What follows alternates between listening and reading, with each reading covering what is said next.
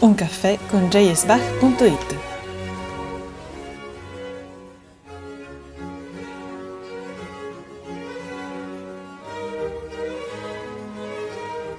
Conducono Chiara Bertoglio e Maria Borghesi. Benvenuti a tutti a questa nuova puntata di Un caffè con jsbach.it. Eh, anche questa volta abbiamo un grandissimo ospite internazionale, eh, ma che per quanto possa aver stupito tanti eh, leggendoli i titoli introduttivi, invece questa volta continueremo a parlare in italiano. Eh, oggi abbiamo qua il maestro Man Stefani, ma lo lascio presentare a Chiara, come sempre, che è qui con noi. Buongiorno anche da parte mia, eh, Mahan Esfahani è un clavicembalista di origini persiane, residente in America, la cui missione è quella di portare a pieno titolo il clavicembalo sulle scene concertistiche internazionali. È stato il primo clavicembalista di sempre a diventare BBC New Generation Artist, vincitore del premio Borletti Buitoni e finalista in tre occasioni come Gramophone Artist of the Year. Si è esibito nei più importanti sale del mondo, dalla Weimar Hall al Barbican Center di Londra, alla Carnegie Hall, alla Stini Opera House, alla Concert House di Berlino, Tonhalle di Zurigo, Festival Bach di Lipsia e con orchestre come la Chicago Symphony, BBC Symphony, Academy of St. Martin in the Fields, eccetera. È anche molto attivo come committente di nuovi brani nella scena contemporanea ha registrato per Hyperion, Deutsche, Award, Deutsche Grammophon, vincendo il Gramophone Award, due BBC Music Magazine Awards, un Diapason d'Or e Shock du Classica in Francia, eccetera. Tra le sue registrazioni citiamo in particolare le Goldberg di Bach per la Deutsche Grammophon, le toccate per Hyperion e ha terminato da poco la registrazione delle sei partite. È inoltre un musicologo e apprezzato divulgatore e ha vissuto a Milano per diversi anni ed è grazie a questo che possiamo prendere con lui un caffè italiano. Maria e io abbiamo anche avuto il piacere di ascoltare e di conoscere personalmente il maestro Esfahani nel corso del Dialogue Meeting 2019 del Bach Network ed è perciò con grande piacere che gli diamo il benvenuto nei caffè di jsbach.it.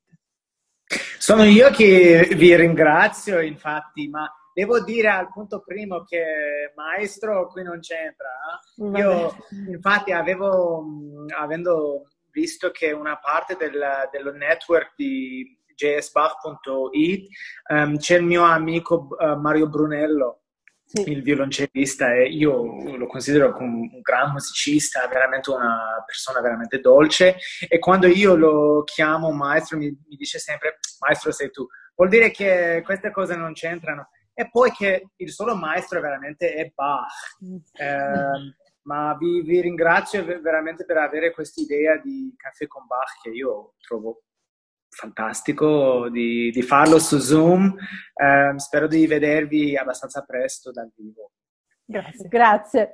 Ci ho detto maestro o non maestro, perché qua maestri forse siamo anche tutti in teoria, ma poi c'è la teoria e la pratica, io sono quella che nella pratica proprio si rifiuta. Eh, devo dire che fa abbastanza impressione parlare con te, ma facciamo come se tutto fosse normale. Eh, e quindi è normale, ormai chi ci segue in queste nostre puntate sa che la, nost- la prima domanda è più meno d'obbliga. E partiamo sempre da una domanda personale. Ci racconteresti un tuo ricordo speciale con Bach?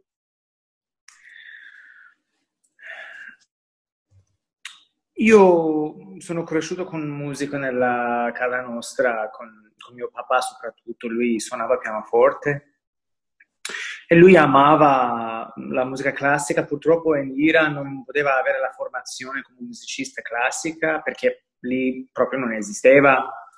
Uh, ma la maggior parte dei iraniani che fanno qualche carriera in musica classica normalmente vengono in Europa quando, dal, dal gioventù, no? Uh, e quindi um, lui um, infatti aveva un gran amore per um, l'opera, per la lirica e poi per Rachmaninoff, Beethoven, Schubert, um, Tchaikovsky, uh, queste cose più, più, o meno, diciamo non Schoenberg, non Weber, ma più o meno la musica classica uh, molto borghese, um, un gusto molto borghese. E quindi io la prima volta che avevo sentito Bach quando avevo otto anni, nove anni, mi andavo al mio professore di pianoforte, mi aveva dato qualche invenzione che infatti questi giorni sto, suonando a casa sul clavicordio. Eh, io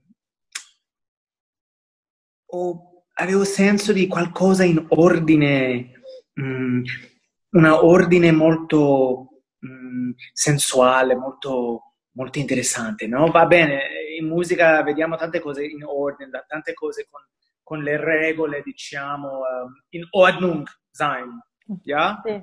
Um, aber, um, ma in, con Bach già sentivo che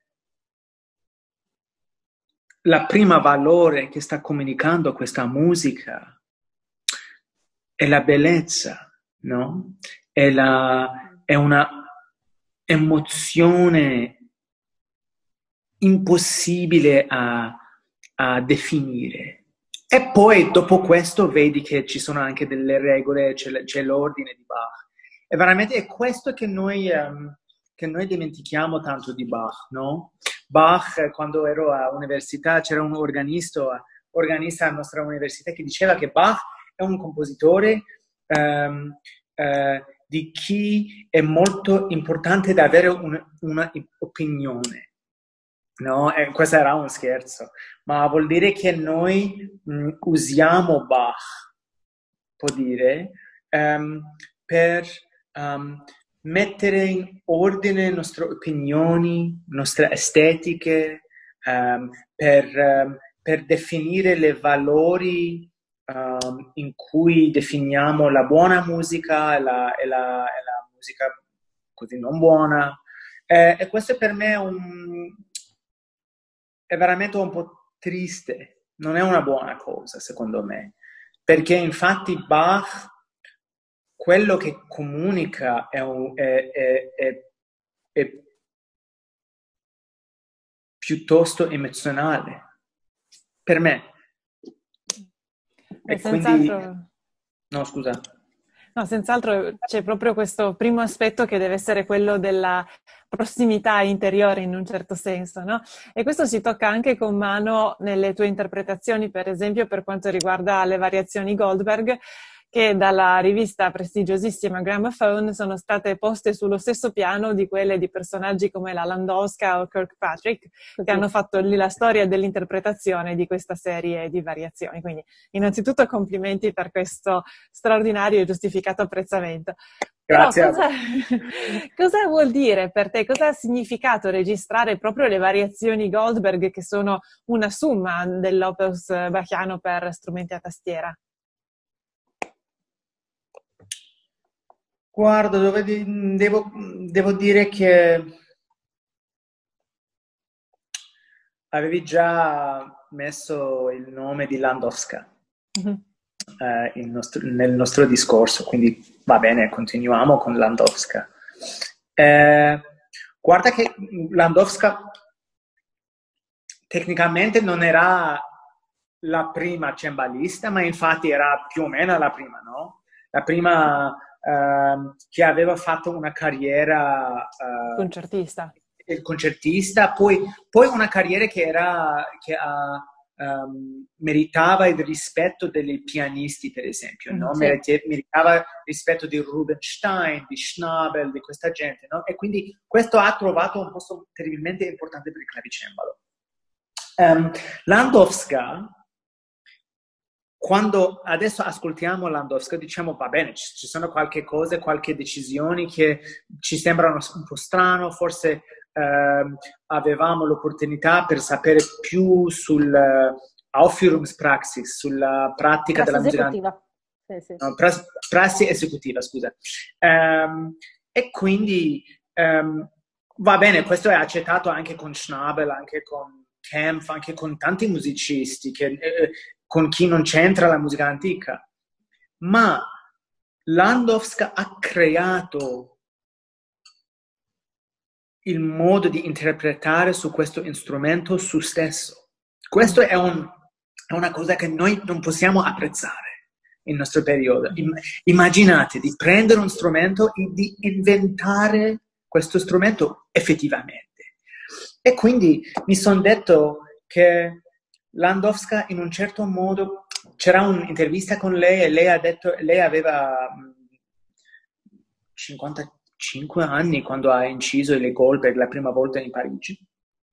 Ha detto, la, il giornalista gli ha chiesto per quanti anni lei studiava le variazioni Goldberg e lei ha risposto, io studiavo le variazioni Goldberg per 55 anni. Vuol dire che tutta l'esperienza della vita c'entrava, no?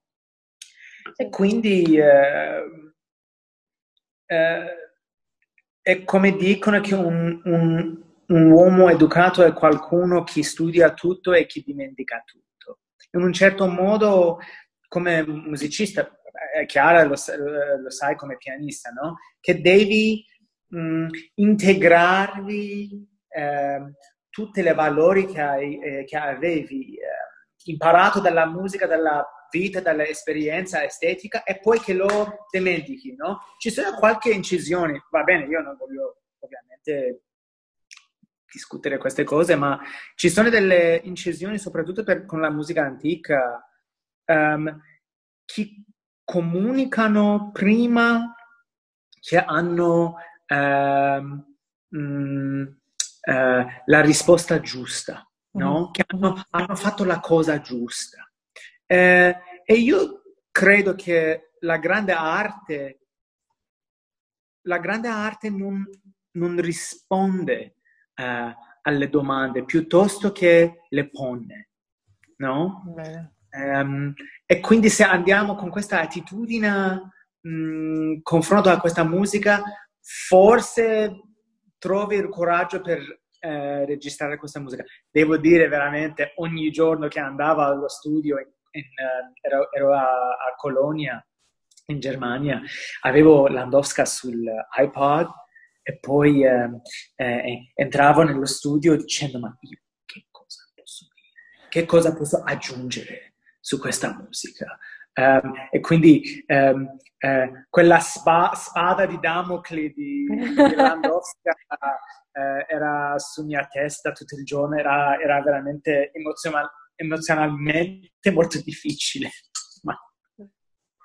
Beh, vabbè, comunque diciamo che ci sei riuscito in maniera magistrale perché le tue Goldberg sono davvero gran belle. Vedremo, dipende.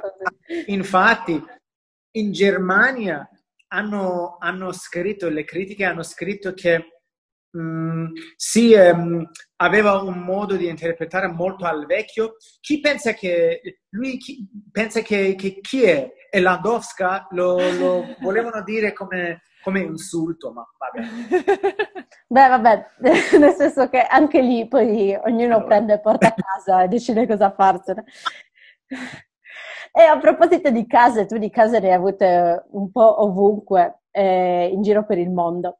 E una di queste è stata Milano, eh, dove però appunto hai vissuto per eh, tanti anni e che è sicuramente la città italiana tra le più vivaci per apprezzamento di Bach. Nella tua esperienza assolutamente cosmopolita, eh, hai avuto modo di notare quali sono i pregi e anche i limiti dell'approccio italiano a Bach, cioè soprattutto come definiresti ecco, l'approccio italiano a Bach, in particolare dal punto di vista dell'interpretazione, ma anche delle opportunità di concerto, di fruizione, di registrazione, eccetera? Mm, questo è molto interessante. Io non avevo considerato mai questa, mm, questo soggetto veramente. È un eh, soggetto terribilmente interessante. Dobbiamo farci domande interessanti, altrimenti il caffè si sfredda. Guarda, i due musicisti che mi hanno ispirato di più con come io suono Bach sono italiani. Sono Riccardo Minasi e sono Mario Brunello. E sono i due musicisti che io ammiro di più eh, fra tutti i musicisti che vivono adesso. Ver- veramente lo dicono. Fra tutti i musicisti, non solo nella musica antica, fra tutti i musicisti. Questi sono per me due geni. Eh, io non potrei giudicare queste cose, ma io chi sono? Io sono comunque, mh, mm, non sono europeo, non avrei, eh, Uh, anche, infatti mi avevi, avevi uh, aveva uh, detto la Chiara che ehm, sono negli Stati Uniti. Io non ho vissuto negli Stati Uniti per 15 anni già. Ecco. Quindi ormai... Sì, ormai sono in, infatti io vivo a Praga, in, nella Repubblica Ceca, ma non è che mi consideravo né, né, né, inglese che ero a Londra per dieci anni, né, né, né ceco né italiano, ma posso dire che mh, mm, guarda che um, eh, la razza slava, diciamo, no? i cechi, eh, poloni, russi, gli italiani hanno una cosa molto um, in, um, in, comune, in comune, in comune che eh, l'arte e la vita sono mischiati in un certo modo e quindi lavor- io non posso giudicare le interpreti italiani ovviamente, ma mie esperienze con gli italiani suonando Bach, soprattutto con questi due musicisti, sono state delle esperienze che, che erano trasmor- trasformativi, senza dubbio. Ma guarda, Ita- ma quando stiamo parlando di Italia, eh, non dobbiamo eh, sbagliare.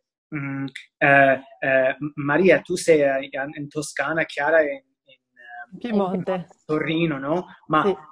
è come parlando di una cucina italiana, ma questo non esiste, scusa. C'è una cucina napoletana, c'è una cucina veneziana, c'è una cucina del Veneto, c'è una cucina, no? E quindi um, secondo, non so se c'è una scuola italiana veramente di... Poi, ehm, soprattutto per pianisti, c'è la gran scuola napoletana per pianoforte, sì. che è una cosa strepitosa, um, affascinante.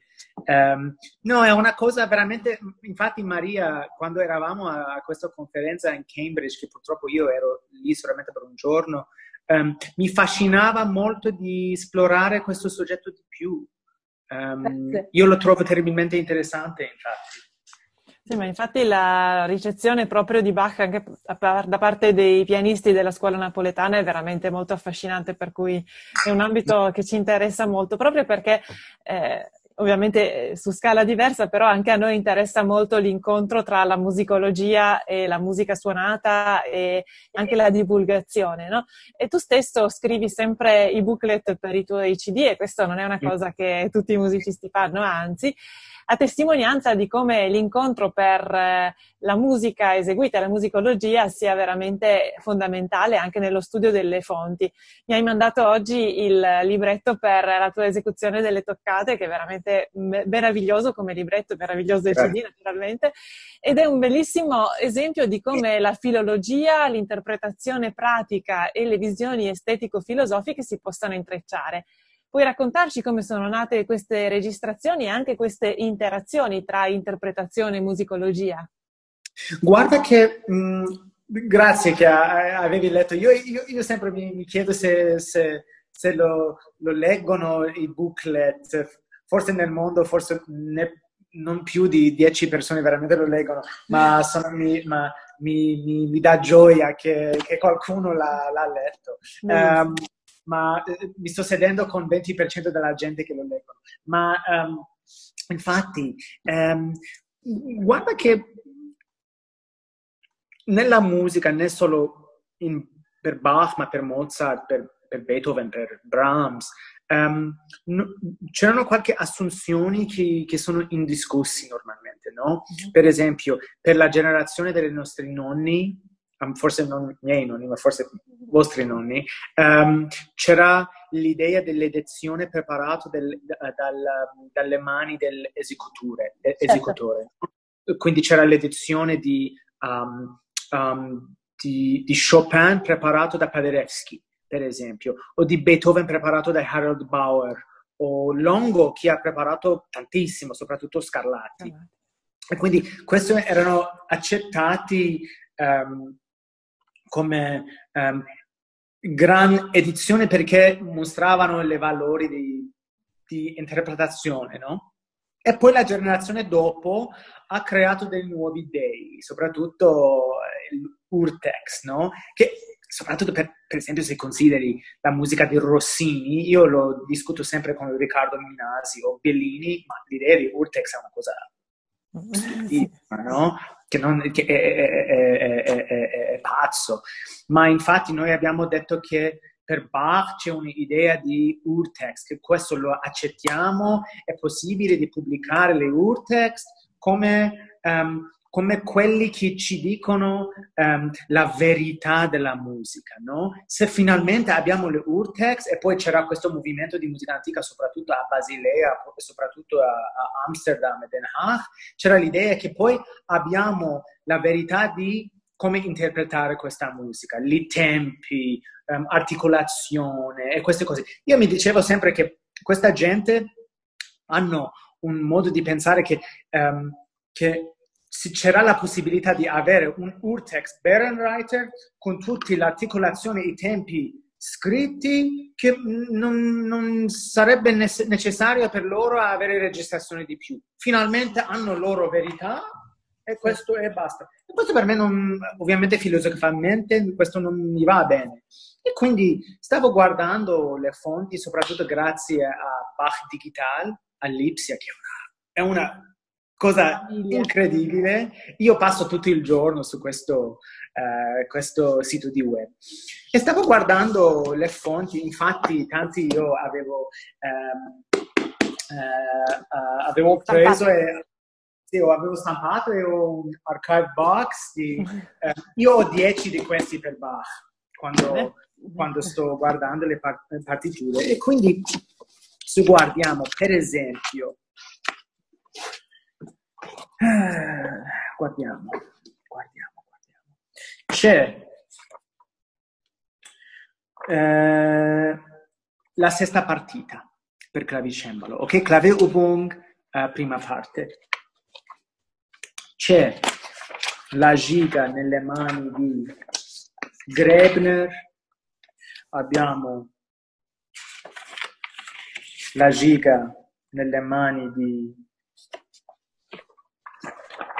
Gerber, ovviamente abbiamo la versione stampata dalle mani di Bach, dicono, in 1731. Abbiamo delle versioni corrotti. Vabbè, lasciamo stare. Comunque, soprattutto quando guardiamo mm, la generazione dopo Bach, soprattutto la generazione che hanno, hanno copiato e hanno scritto versioni anche se il compositore ha preparato e ha stampato una versione ufficiale, ehm, questo mostra come hanno, mm, come era la confrontazione ehm, eh, per loro con problem- i problemi della, dell'esecutore. No? Bach ci, ci dà, Bach pone qualche problema in questa musica. Per esempio, problemi di ritmo, problemi di, um, di, di, di metro, no? Per esempio, in questa G, questo è molto famoso, no? C'è questo, c'è questo segna eh, nel clavier Ubung che non è, che infatti tanti fonti eh, hanno richiara, eh, ehm, provano a richiarire um, questo punto di che, questo che cosa vuol dire, per esempio. Va bene, tanti hanno sbagliato forse, ma comunque questo vuol dire che c'era una, c'era una domanda nel, nel, nel, loro cervello che um, hanno provato a risolvere. E, e, quindi io guardando questo come cembalista mi chiedo, hmm, questo è interessante. Quindi la, le assunzioni che io avevo pensando che la versione stampata in 1731 è la sola versione, ovviamente sono distrutti anche se io, dopo aver guardato tutte le versioni, se io arrivo al punto dicendo che no, infatti la versione stampata di, da, dalle mani di Bach 31 è la versione perfetta, eh, va bene, almeno mh, mm, mi sono conosciuto tutti, tutte le fonti, no? Almeno avevo confronto uh, mh, con qualche problema che ci pone Bach. Mm, questo è terribilmente importante, che c'è una, c'è una relazione um, discorsiva um, fra le fonti, c'è una tensione fra le fonti um, e secondo me questa tensione, uh, questa tensione è molto produttiva musicalmente può essere molto produttiva. Poi ci mostra che anche Johann Christoph Bach, suo fratello, per esempio, noi avevamo questo, questa, uh, questo discorso nella conferenza a Cambridge uh, con Christoph Wolff, che lui diceva che no, secondo me uh, Christoph, Christoph Bach aveva scritto molto giusto sue opinioni sulla musica, come lui stava scri- scrivendo o copiando la, le opere del, del giovane Bach. Il mio risposto è no, io non sono d'accordo. Secondo me che uh, Christoph Bach aveva qualche idea uh, o per modificare la musica, modificare la retorica della musica, um, e questo, questo, può chiarire um, come loro guardavano um, la partitura. No? Da, da, queste fonti possiamo capire quali erano gli aspetti importanti della partitura che ogni fonte, eh, che rimane in ogni fonte e quali sono gli aspetti che sono um, soggetti a essere modificati, ok? Per arrivare comunque a dire che questo comunque è una giga di Bach, questo è comunque un, un capriccio di Bach, questo è comunque un preludio di Bach, no? Qual, qual, quali sono um, eh, diciamo ci sono va- uh, varia- varia- variabili. Eh, ci sono dei va- variabili fissi e variabili modifi- eh, che sono soggetti a, modific- a, modificarsi in questa musica. E questo è terribilmente affascinante. Forse ci sono qualche dettagli, per noi sembrano come dettagli che non sono importanti, ma stranamente anche um, anche studenti, anche i scrittori um, um, che cambiano tanto, non cambiano questi dettagli piccolissimi. Mm-hmm. Perché? Che, questo che cosa vuol dire? Retoricamente, musicalmente, che cosa vuol dire?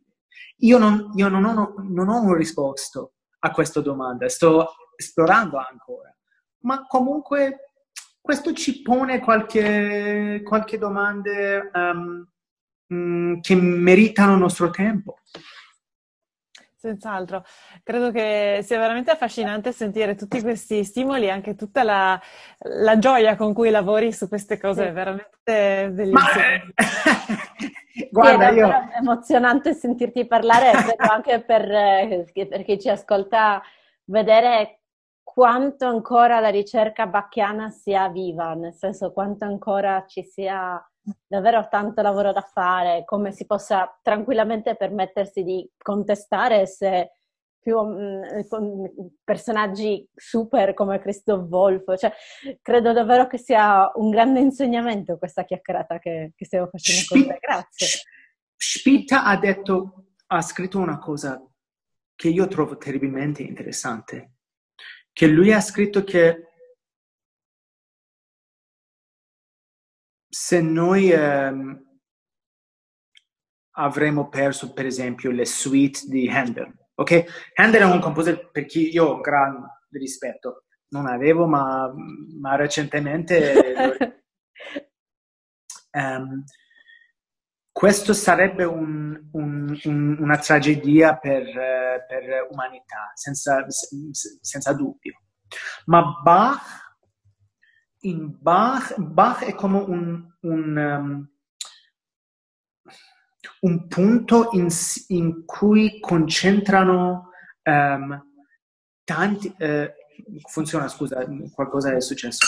Bach è un punto di concentrazione per, per mille soggetti diversi, no? Può studiare la vita privata nel nel barocco, può studiare, non so, dialetti di Sassonia, può studiare l'influenza su compositori cecchi su Bach, può, può studiare filologia, può studiare ehm, bibliofilia, non so, le, i soggetti che con, si concentrano eh, um, autour de Bach, eh, diciamo attorno in francese. Attorno a Bach, sì, sì e torna a Bach, no?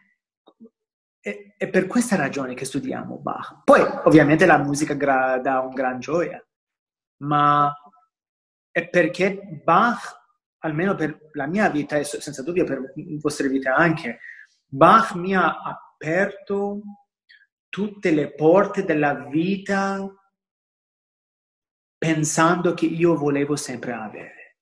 No? Io sono cresciuto uh, un, una famiglia abbastanza borghese, degli, infatti eravamo migranti negli Stati Uniti e quindi di essere un artista, un musicista non era, i miei genitori non avevano questa idea per me, ma io mi dicevo sempre, immaginavo sempre un altro mondo e Bach, è Bach che mi ha introdotto il mondo. E, è per questa ragione che stiamo um, suonando e studiando Bach. Um, non vuol dire che non merita nostro, nostra disciplina, no, ovviamente lo merita, non è solo una cosa emozionale, ma una cosa che secondo me um, il modo di pensare del nord Europa, soprattutto uh, dopo la rivoluzione francese, non capisce, è che emozione e pensare, queste sono cose che, so- che vanno insieme, no? Uh, infatti, questa è una cosa che gli italiani possono contribuire al discorso su Bach. Um, uh, è per questa ragione che, che mi dà un gran emozione. Grazie Mohan, veramente ci hai dato una mezz'ora bellissima, ci hai dato degli spunti meravigliosi ah. e siamo veramente onorati di averti avuto con noi. Sono onorato io, spero di vedervi abbastanza presto. Eh, speriamo che passiamo questo, questo periodo. Senz'altro, Mohan, senz'altro. E la musica ci aiuta a passarlo. E ringrazio ancora te di tutto cuore, ringrazio i nostri ascoltatori da parte mia e di Maria Borghesi, ancora grazie, potete sempre seguirci sui nostri canali, sui nostri social e eh, recuperare tutte le puntate di Un caffè con jsbach.it. Grazie e buon pomeriggio a tutti. Grazie a voi.